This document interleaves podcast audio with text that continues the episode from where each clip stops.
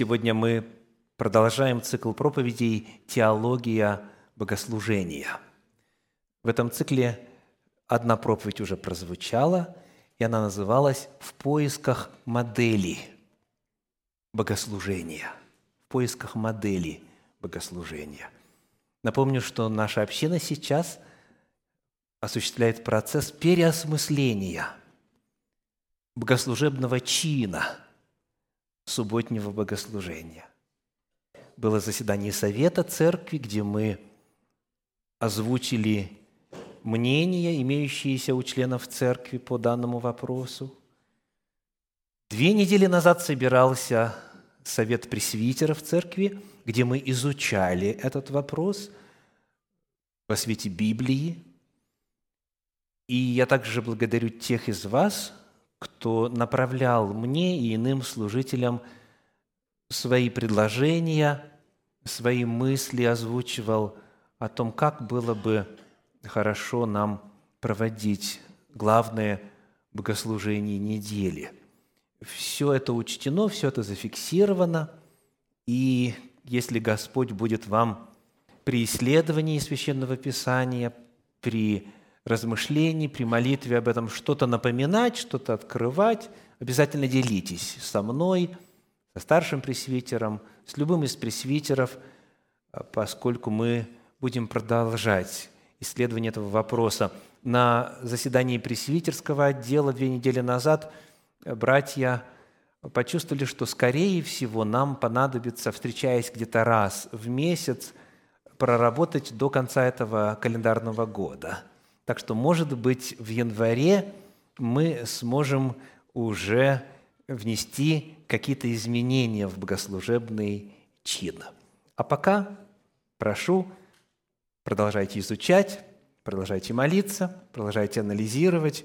И вот этот цикл проповедей «Теология богослужения» всем нам в помощь. Сегодняшняя проповедь называется элементы богослужения. Из каких элементов состоит богослужение согласно Божьему замыслу. И чтобы быть в состоянии ответить на этот вопрос, и перечислять мы эти элементы будем пока бессистемно, без приоритетности и без указания продолжительности каждого элемента, а просто вот нам нужно все, как говорят, как говорят американцы, выложить на стол – чтобы посмотреть, что в Божьем замысле присутствует. И затем уже можно задавать вопрос о том, как разместить, соотнести друг с другом, какой продолжительностью наделить каждую из частей богослужения и так далее. Так вот, чтобы подойти к вопросу о том, какие элементы богослужения в Библии открыты, кратко напомним о том, откуда мы берем эту информацию. Ну, понятно, что из Библии, да? Но откуда именно? В первой проповеди в поисках моделей богослужения мы выяснили, что есть э, сколько моделей? Три. Первая модель – это святилище. Вторая модель – это двор святилища. И третья модель – это синагога. То есть три типа богослужения, три модели служения Богу именно в общественном контексте. Так? Три модели. Что вы скажете в отношении первой модели, в отношении святилища? Годится ли она нам? Полезна ли она нам? Можно ли совершать служение нам сегодня в этом зале так, как во святилище, во святом и святая святых? Нельзя. Запрещено запрещено. Можно было только в одном месте, только в одной географической точке на Земле, и только особыми людьми, которые являются потомками Аарона, брата Моисея. И вот все это служение церемоний, процессий, вся эта литургия храмовая, осуществлявшаяся во святом и святом святых, а также на жертвеннике – всесожжения, на жертвенники курения и так далее, все это служение было образом и тенью небесного. То есть Господь в этих законах рассказывал нам о том, как будет совершаться служение в небесном святилище, когда Агнец Божий придет, возьмет на себя грех мира, когда войдет в небесное святилище со своей собственной кровью, и когда начнется там служение Иисуса Христа, нашего священника и первосвященника. Поэтому все эти законы, они никуда не делись, они не отменены, они продолжают быть актуальными, и они продолжают исполняться, только не на земле и не людьми, а на небе и небожителями. Таким образом, первая модель, она рассказывает нам о Боге, о Его плане спасения, и этот план спасения продолжает реализовываться, но не на земле это служение происходит, а в небесном святилище. Это эпоха Нового Завета.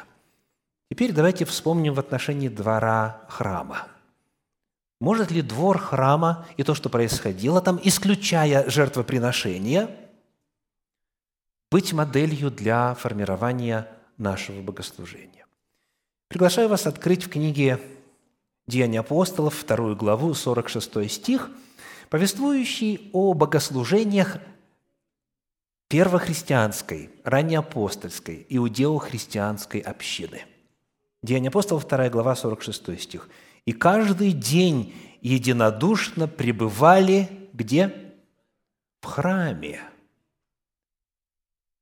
И, преломляя по домам хлеб, принимали пищу в веселье и простоте сердца.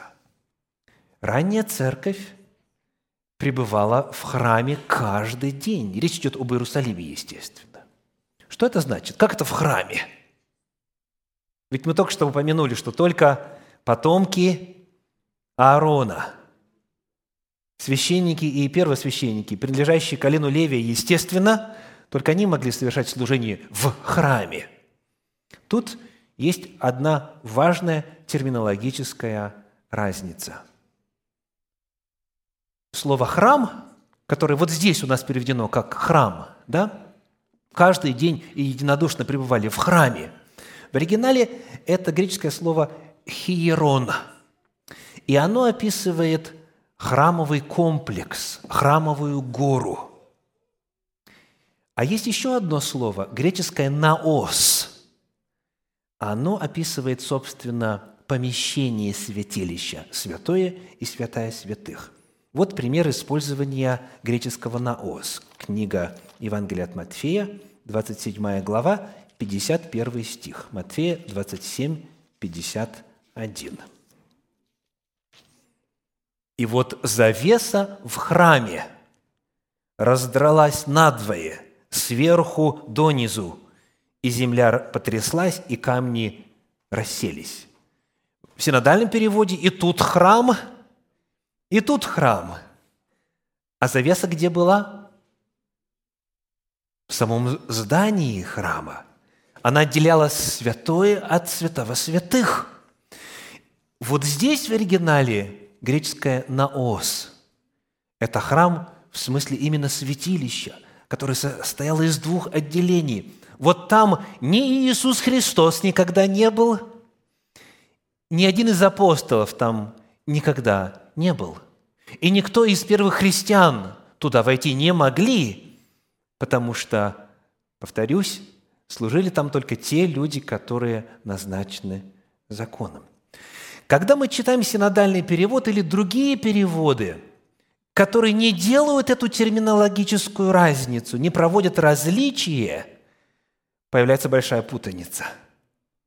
Иисус, сказано, вошел в храм и прогнал всех продающих голубей, именно в щеков столы э, опрокинул. И сразу, о, как это?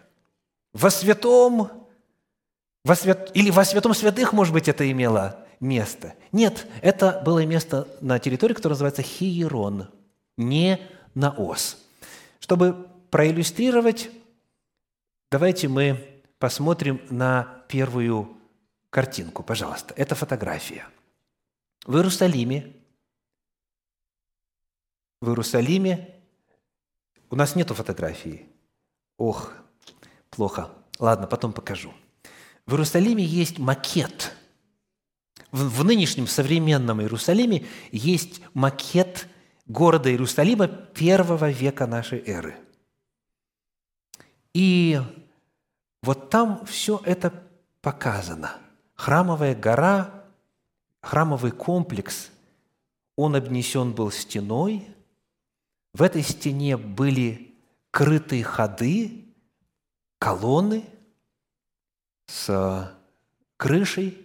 И часть таких колонн называлась «Притвор Соломонов», о чем мы читаем в частности в книге «Деяния апостолов», в 5 главе, в 12 стихе, Деяния 5.12 говорит, «Руками же апостолов совершались в народе многие знамения и чудеса, и все единодушно пребывали в притворе Соломоновом». То есть мы видим, что апостолы продолжали пользоваться храмом в качестве места для богослужения, для встреч. Притвор Соломонов – это часть вот этой колоннады, которая полностью опоясывала храмовый двор – Помимо вот этого были еще определенные разделения. Была стена приблизительно вот в метр высотой, каменная стена, которая отделяла так называемый двор язычников, и за которую ни одному язычнику нельзя было проходить дальше. Дальше еще был двор женщин. Потом уже, собственно, был двор, где стоял жертвенник – и куда можно было приносить жертвы. Дальше жертвенника никто из народа идти не мог, только левиты, только служители. Так вот, Хиерон – это все помещения, это весь храм, все притворы, все колоннады, все дворы, исключая святилище, святая и святая святых, которые обозначались термином «наос», и в оригинале это все очень легко и понятно воспринимается.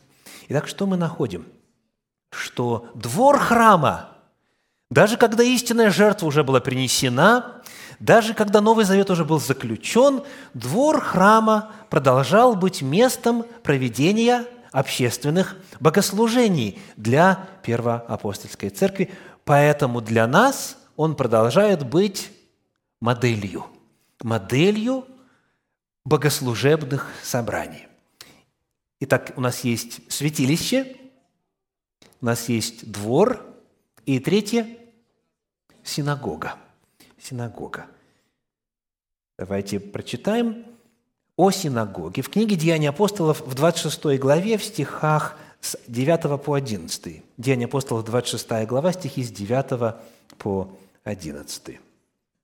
Правда, и я думал, это говорит Павел, правда, и я думал, что мне должно много действовать против имени Иисуса Назарея. Это я и делал в Иерусалиме.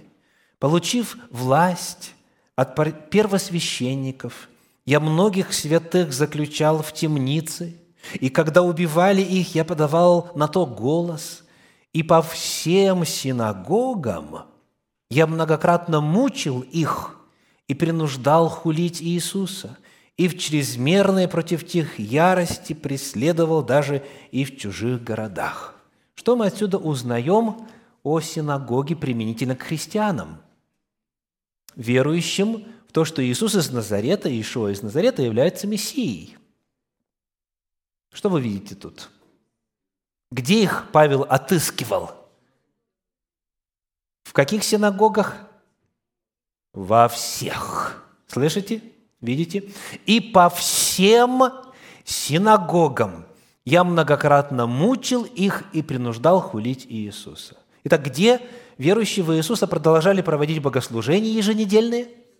В синагогах. Видите? Да. Когда началось гонение, когда стали преследовать, то произошло следующее – Читаем из послания Иакова, 2 главы, первые два стиха. Иакова, 2 глава, первые два стиха. «Братья мои, имейте веру в Иисуса Христа, нашего Господа славы, невзирая на лица. Ибо если в собрании ваше войдет человек с золотым перстнем, в богатой одежде, войдет же и бедный, в скудной одежде и так далее». У нас здесь есть слово «собрание». Так? Если в собрании ваше. Что это собрание? Что за люди собрались? Верующий в кого? В Иисуса Христа. Видите? Братья, имейте веру в Иисуса Христа, нашего Господа. То есть собираются те, кто верит в Иисуса Христа. И дальше говорится, если ваше собрание, слово «собрание» в оригинале «синагога», Слово «собрание» в оригинале «синагога». Восстановительный перевод современный так и говорит, «Ибо если войдет в вашу синагогу человек», перевод Стерна схоже, предположим, в вашу синагогу зайдет человек. Это уже синагога, где все верят в то, что Иисус из Назарета и есть Мессия, Он и есть помазанник, по-гречески «Христос». Богослужебные места ранних христиан называются тем же самым термином, что и богослужебные места иудеев, не уверовавших в Иисуса в качестве Мессию. Соответственно, какова еще одна модель богослужебного собрания, которая имеет значение для христиан? Синагога. Итак, из трех моделей – святилище, храм, то есть святилище, двор храма и синагога – первая не востребована, а вторые две были, очень важно сейчас, были богослужебным форматом христианской церкви в апостольский век. Когда мы с вами задумываемся о том, а как правильно, многие вопрос просто решают. Давайте вспомним, как было в церкви, откуда я родом. Сколько, там, сколько мы там пели, сколько было псалмов – как молились, сколько молились, была ли детская история или не была, и, и так далее, и так далее. И как было там, а тем более вера-то была раньше крепче, в преследованиях, при гонениях. Эти все формы, они были выстраданы, они были ну, чуть ли не сверхъестественны по происхождению. Потому, конечно же, надо, чтобы было так, как у нас было. Другие задают вопрос а, по-другому. Давайте посмотрим на то, как успешные, быстро растущие церкви богослужения проводят. Давайте посмотрим. Вот что они делают? Что привлекает народ как вот сделать опыт богопоклонения раз в неделю таким, чтобы народ пошел. И все. Одна церковь что-то придумала, она большая, она растет, и поголовно начинается. Кругом, без разбору, неважно, кто придумал, откуда, как, начинают вот это делать и так далее. Наша задача с вами центре духовного просвещения. Это смиренно открыть вот эту древнюю книгу, Священное Писание, Библию, и посмотреть, что Господь нам открыл, что Он нам дал. А когда мы сужаем материал для исследования, мы узнаем, что нас интересует двор храма и, повторим, и синагога.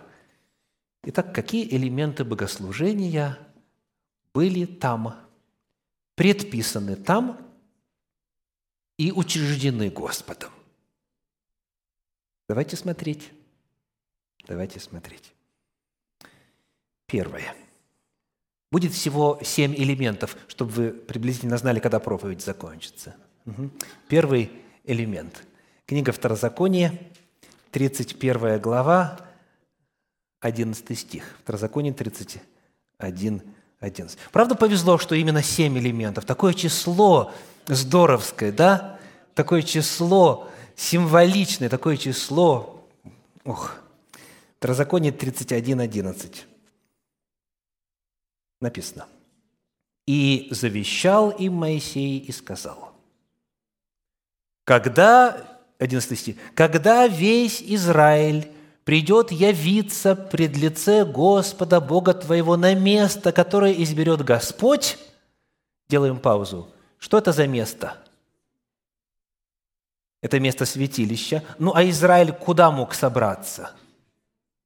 максимум до жертвенника. То есть речь идет именно о пространстве вокруг храма, речь идет о дворе храма. Когда соберется весь Израиль, тогда делай что? Вот заповедь «Читай сей закон пред всем Израилем вслух его». Первый элемент богослужения, который является Божьей заповедью, это публичное чтение священного Писания. Публичное чтение Слова Божия, чтение вслух. Посмотрим, как это практиковалось в раннехристианской церкви. Послание в Колоссы, 4 глава, 16 стих, Колосинам 4, 16. «Когда это послание прочитано будет у вас, то распорядитесь, чтобы оно было прочитано и в Ладикийской церкви, а то, которое из Ладикии, прочитайте и вы. Что значит прочитано было, прочитано будет у вас? Значит, поднимается человек и читает на богослужении во время собрания. Скажу сразу, что каждому из этих семи элементов мы посвятим в последующих проповедях отдельное время. Поэтому, если у кого-то появляются вопросы на данном этапе, не переживайте, это очень хорошо, что у вас вопросы появляются. У нас нет возможности объяснить все это, как делалось, почему. Может быть, теперь и не стоит уже вслух читать, раз у всех в смартфонах есть Библия на все языки мира, переведенные и так далее. Обо всем этом поговорим. Но мы должны признать, что является заповедью публичное чтение Слова Божия. Книга Откровения, первая глава, говорит так. «Блажен читающий» – единственное число, «слушающие» – множественное число, и «соблюдающие» – написанные в книге сей. Не блажен читающий и слушающий, а именно читающий один и слушающие много. Публичное чтение Слова Божьего – первый элемент богослужения. Второй. Книга Неемии, 8 глава, стихи 7 и 8. Неемии, 7 глава, вернее, 8 глава, стихи 7 и 8. Иисус, Ванания, Шеревия, Иамин, Акув, Шафтай, Годия, Маасея, Клита, Азария, Иозават, Ханан, Филая и Левиты поясняли народу закон, между тем, как народ стоял на своем месте, и читали из книги, из закона Божия внятно, и присоединяли толкование, и народ понимал прочитанное. Итак, каков второй элемент богослужения? Истолкование, изъяснение священного Писания – левиты поясняли народу, рассказывали, что это значит, присоединяли толкование. Теперь у апостолов, Деяния апостолов, 2 глава, 42 стих, Деяние 2, 42, написано, «А они постоянно пребывали в учении апостолов, в общении и преломлении хлеба и в молитвах. Итак, учение апостолов, изучение истины Божьей, изучение Священного Писания, истолкование – это второй элемент богослужебного собрания. Третий. Мы только что его озвучили, прочтя вторую главу Деяния апостолов, 42 стих, но об этом, естественно, намного больше сказано – Потому смотрим вначале, как это в храме происходило. Евангелие от Луки, 1 глава, стихи с 8 по 10. Луки, 1 глава, стихи с 8 по 10. «Однажды, когда он в порядке своей череды служил пред Богом, по жребию, как обыкновенно было у священников, досталось ему войти в храм Господень для кождения. А все множество народа молилось вне – во время кождения. Священник заходит в наос, по закону совершает воскурение фимиама, а народ стоит, сказано, где? вне, то есть на дворах, на дворах храма, и там молится. Утром, когда утренние все сожжения приносятся, и вечером, когда вечерние. Все, кто жил неподалеку, они приходили в храм помолиться. Итак, третий элемент богослужебного собрания, именно общинного богослужебного собрания – это молитва. Это молитва. Мы читаем в 16 главе книги «Деяния апостолов» в стихах с 10 по 13 вот такое описание. 16 глава Деяния апостолов, стихи с 10 по 13. «После сего видения тотчас мы положили отправиться в Македонию, заключая, что призывал, призывал нас Господь благовествовать там. Итак, отправившись из Трады, мы прямо прибыли в Самофракию, а на другой день в Неаполь. Оттуда же Филиппы. Это первый город в той части Македонии, колония. В этом городе мы пробыли несколько дней. В день же субботний мы вышли за город к реке, где по обыкновению был молитвенный дом, и севшие разговаривали с собравшимися там женщинами. Итак, какой термин нам интересен? Молитвенный дом. Что это такое? В Советском Союзе обыкновенно термином «дом молитвы» обозначались места собраний верующих протестантов, христиан-протестантов. Дом молитвы – это богослужебное помещение. Так? А вот здесь что термин «дом молитвы» может обозначать? Еще раз. Дух Святой призвал апостолов прийти в Македонию. И придя в Филиппы, они там несколько дней пробовали, а в субботу идут в дом молитвы. Термин «дом молитвы» не может описывать богослужение христиан, потому что это первое миссионерское путешествие апостола Павла и его соратников. Еще в тех местах не было проповедано имя Христова, а дом молитвы уже есть. Чей он? Конечно. То есть э, исследователи считают, что поскольку, э, и это указано в книге Деяний апостолов, Клавдий издал указ, чтобы всем евреям покинуть Рим, покинуть столицу. Во свете этого указа поменялось отношение к евреям и во многих других местах. И вот, судя по всему, в этом э, месте не было синагоги в полном смысле этого слова.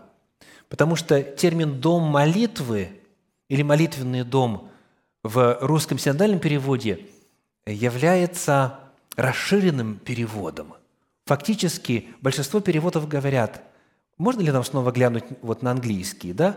Это у нас Деяние 16, 13. Э, Сказано по-английски «where we suppose there was a place of prayer», да? где мы думали, э, было место молитвы. То есть, что это за место было? Было ли какое-то здание, или какая-нибудь палатка, или какой-то навес, или какая-нибудь не знаю что, но термин «синагога» не используется. Но это место, где в исполнении четвертой заповеди «шесть дней работы, а седьмой день суббота Господу Богу твоему», день седьмой – священное собрание, туда люди собирались что делать? Молиться. Что для нас очень важно отметить, дорогие, что то место, где проводились субботние богослужения, оно названо место молитвы. Ну, по-разному можно место это назвать.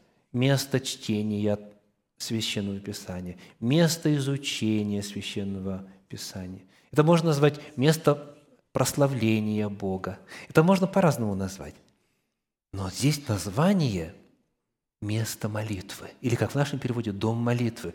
Отсюда, соответственно, совершенно определенно, что молились не только в храме, а местом молитвы, где молитве надлежащее внимание, весомое внимание уделяют, были и места в разных городах, синагоги, где народ Божий собирался, помимо всего прочего, молиться Господу. Итак, что мы уже нашли? Публичное чтение Священного Писания. Дальше.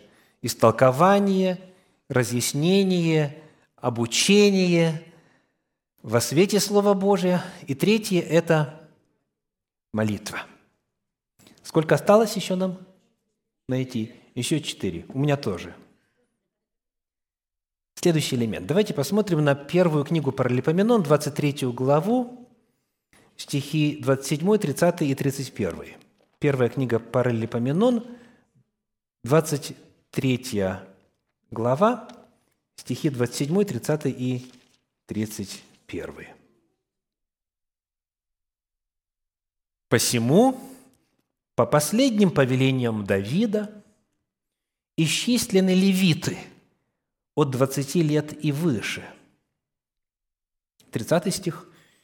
«Чтобы становились каждое утро благодарить и славословить Господа также и вечером». Сделаем пока паузу. Что еще происходило на дворе? Левиты внутрь не могли зайти во святое или святое святых. Их служба была на дворе. Они утром, когда весь народ приходил молиться, они в это время что делали? Славили Бога, благодарили и славословили Бога. И, опять же, мы подробнее об этом будем говорить. Там описываются в Библии все музыкальные инструменты. Вот когда люди собираются помолиться, когда пришли э, к Господу на поклонение, музыка всегда звучала. То есть это жертвоприношение утреннее и вечернее, молитва утренняя и вечерняя сопровождалась музыкальным служением. Посему четвертый элемент богослужения – это славословие. Это музыкальное прославление, вокальное, инструментальное – это возможность Господа прославить. Дальше написано в 31 стихе, «И при всех всесожжениях, возносимых Господу, в субботы, в новомесячье и в праздники по числу их, как предписано о них, постоянно перед лицом Господа». То есть на дворе всегда играла музыка. На дворе храма музыка была очень-очень частым явлением э, музыка и песнопение, псалмопение. Теперь смотрим на богослужение христиан. Послание в Колоссы, 3 глава, 16 стих, Колосинам 3, 16. Есть призыв. Слово Христово да вселяется в вас обильно со всякую премудростью – научайте и вразумляйте друг друга псалмами, словословием и духовными песнями во благодати воспевая в сердцах ваших Господу. Это призыв. На христианских богослужениях что делали? Псалмами, словословием и духовными песнями. Чтобы эти термины не значили, видим, что репертуар был богатый – Разного рода псалмы, разного рода музыкальные произведения исполнялись во время служения. Это четвертый элемент. Что еще? Что еще бы надо сделать во время богослужения? Приношение. Вы как будто бы смотрите в мой конспект. На самом деле, на самом деле. Вторая книга Паралипоменон, 31 глава, стихи 11 и 12. Вторая Паралипоменон, 31 глава, стихи 11 и 12. Я, естественно, читаю только несколько примеров, да? потому что на каждый вид служения у нас будет отдельное время изучения. «И приказал Езекия приготовить комнаты при доме Господнем, и приготовили, и перенесли туда приношения и десятины, и пожертвования – со всею точностью, и был начальником при них Ханани Левит и семей брат его вторым, и дальше целый список людей, которые были ответственны за то, чтобы готовить финансовые отчеты, чтобы все было прозрачно, чтобы все было учтено. Приношения, пожертвования. Еще один элемент, пятый элемент богослужения. В Библии неоднократно повторяется такая фраза. «И пусть не являются перед лицом мое кто помнит, что дальше? С пустыми руками. и пусть не являются пред лицом мое с пустыми руками.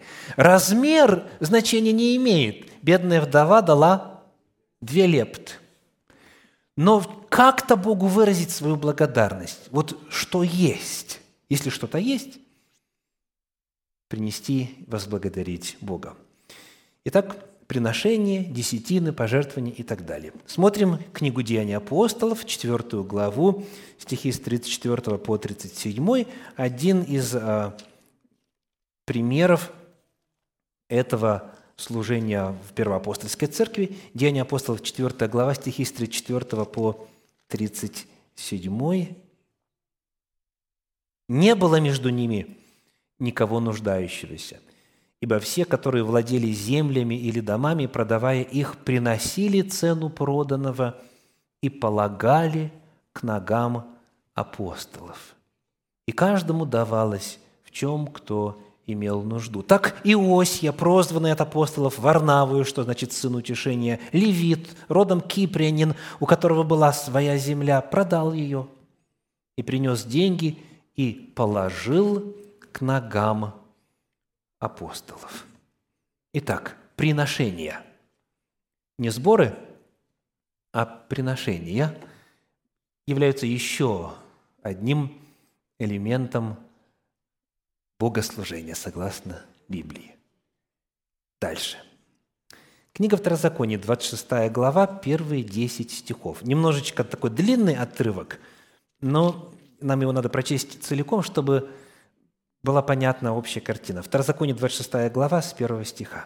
«Когда ты придешь в землю, которую Господь Бог твой дает тебе в удел, и овладеешь ей и поселишься в ней, то возьми начатков всех плодов земли, которые ты получишь от земли твоей, которую Господь Бог твой дает тебе, и положи в корзину, и пойди на то место, которое изберет Господь Бог твой, изберет, чтобы пребывало там имя Его – и приди к священнику, который будет в те дни, и скажи ему». И вот тут начинается прямая речь человека. Вот что заповедано было сказать. «Сегодня исповедую перед Господом Богом твоим, что я вошел в ту землю, которую Господь клялся отцам нашим дать нам» пока делаем остановку чтения, как бы вы это назвали? Что происходит? Вот эти слова, какова их природа? Что деется? Свидетельство. То есть это заявление вслух. Свидетельство о чем? Бог нечто в моей жизни совершил. Бог, что обещал, исполнил – я вошел в ту землю, которую Господь клялся отцам нашим дать нам. Бог верен и истинен. Бог в моей жизни действует, и я об этом заявляю. Дальше. Священник возьмет корзину из руки твоей и поставит ее пред жертвенником Господа Бога твоего. Ты же отвечай и скажи пред Господом Богом твоим. Отец мой был странствующий арамеянин – и пошел в Египет, и поселился там с немногими людьми. И произошел там от него народ великий, сильный и многочисленный. Но египтяне худо поступали с нами и притесняли нас, и, возла... и налагали на нас тяжкие работы – и возопили мы Господу, Богу отцов наших, и услышал Господь вопль наш, и увидел бедствия наши, труды наши и угнетения наши, и вывел нас Господь из Египта рукою сильную, мышцу простертую, великим ужасом, знамениями и чудесами, и привел нас на место сие, и дал нам землю сию, землю, в которой течет молоко и мед. Итак, вот я принес начатки плодов от земли, которую Ты, Господи, дал мне» и поставь это пред Господом Богом твоим, и поклонись пред Господом Богом твоим, и дальше, и веселись о всех благах. Что происходит? Какой еще один элемент? Как его можно назвать? Свидетельство. Свидетельство о Божьей благости, о том, как Бог действует в твоей жизни, свидетельство о том, что Бог верен и истинен, рассказ о Божьих благословениях в твоей жизни. А также это можно назвать исповеданием веры – Потому что когда человек говорит, отец мой был странствующий арамеянин, пришел в Египет, он не о своем отце рассказывает, в смысле не, не о своем биологическом отце. Кто тот странствующий арамеянин, который пришел в Египет с малочисленным народом? Иаков. Яков, да. И там в Египте Господь сказано умножил, но египтяне худо с нами поступают. То есть, иными словами, человек говорит, я тот, отцы кого? Вот были там-то, но Господь сделал для них то-то и то-то. Что делает человек? Он берет историю народа Божия, персонифицирует и делает своей. Он говорит «Я», «Отцы мои», он совершает исповедание веры, он отождествляется с народом Божьим, он, кем бы он ни был по происхождению, кенезьянин ли, как, как Халев, хана, хананей ли, как Рав, блудница, мавитянин ли, как Руфь? И так далее – если ты присоединяешься к закону Божью, то все, что в Библии написано, это теперь твоя история, это твои отцы, это твои праматери. И придя вот в то место, где Господь славится, где Господу служат, ты что делаешь? Ты совершаешь исповедание веры, ты свидетельствуешь и провозглашаешь, кто для тебя Господь, кем ты себя видишь по отношению к Богу и так далее. Еще один интересный пример – книга Иисуса Навина, 24 глава, стихи с 15 по 18. Иисуса Навина, 24 глава, с 15 по 18. «Если же не угодно вам служить Господу, Иисус Навин говорит, то изберите себе ныне, кому служить, богам ли, которым служили отцы ваши, бывшие за рекою, или богам Амареев, в земле которых живете, а я и дом мой будем служить Господу». То есть Иисус Навин делает заявление, и вот теперь читаем, «И отвечал народ и сказал, нет, не будет того, чтобы мы оставили Господа и стали служить другим богам. Ибо Господь Бог наш, Он вывел нас из, и отцов наших из земли египетской, из дома рабства, и делал пред глазами нашими великие знамения, и хранил нас на всем пути, по которому мы шли, и среди всех народов, через которые мы проходили. Господь прогнал от нас все народы и, и амореев, живших в земле сей. Посему и мы будем служить Господу, ибо Он – Бог наш». Вновь что? исповедание веры. Причем так интересно, они говорят, вывел отцов наших и нас. Скажите, кто-нибудь был в тот момент живым, кто сам вышел из Египта? Только те, кто вот, э, ну, тут уже конец жизни Иисуса Навина. Вот. То есть все то поколение вымерло, но они говорят, мы вышли, мы вышли. Почему? Потому что мы отождествились с этим народом. И вот а, это еще один пример того, как происходит исповедание веры. Теперь из апостольских писаний послание римлянам, 8 а, глава, римлянам 8 глава, стихи, стих 9 и 10. Римлянам 10 глава, Римлянам 10 глава, стихи 9 и 10. Ибо если устами твоими будешь исповедовать Иисуса Господом, Римлянам 10 глава, стихи 9 и 10, и сердцем твоим веровать, что Бог воскресил его из мертвых, то спасешься, потому что сердцем веруют к праведности, а устами исповедуют к спасению. Итак, нас на собраниях общин народа Божия происходит исповедание веры. И это Шестой элемент исповедания веры – свидетельство о благости Божией. И последний, седьмой. Чем еще можно заняться на богослужении? Чего, чего еще не хватает? Некоторые из вас правильно ответили. Книга Второзакония, 14 глава, стихи с 24 по 26. Второзаконие, 14 глава, стихи с 24 по 26. «Если же длина будет для тебя дорога, так что ты не можешь нести сего, потому что далеко от тебя то место, которое изберет Господь Бог твой, что положить там имя свое, и Господь Бог твой благословил тебя, то, заповедь, променяй это на серебро, и возьми серебро в руку твою, и приходи на то место, которое изберет Господь Бог твой. То место – это всегда храм, это двор храма. И что делай? И покупай на серебро сие всего, чего пожелает душа твоя, волов, овец, вина, секера, и всего, чего потребует от тебя душа твоя, и ешь там пред Господом Богом твоим, и веселись ты и семейство твое». Итак, еще какая заповедь есть? Что надо делать перед лицом Господним? Трапезничать. Трапезничать. Ты, сказано, ешь. Вот накупи всего, чего хочешь, и ешь, и веселись, и радуйся. И следующий стих сказано, и левита, который в жилищах не оставь. Дальше, 29 стих и пришелец, и сирота, и вдова, которые находятся в жилищах твоих, пусть едят и насыщаются, и так далее. Да. Трапеза. Общинная трапеза предписана как один из элементов богослужения.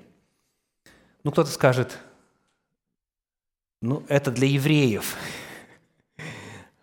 А на христианском богослужении учинять принятии пищи, возню с посудою, с разогреванием, с уборкою.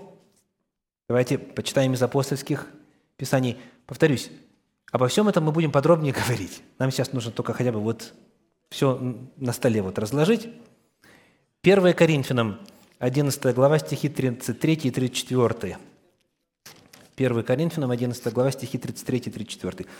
Посему, братья мои, собираясь на вечерю, друг друга ждите. А если кто голоден, пусть ест дома, чтобы собираться вам не на осуждение. Прочее устрою, когда приду. Ну и что? Кто-то может сказать, где здесь общий обед?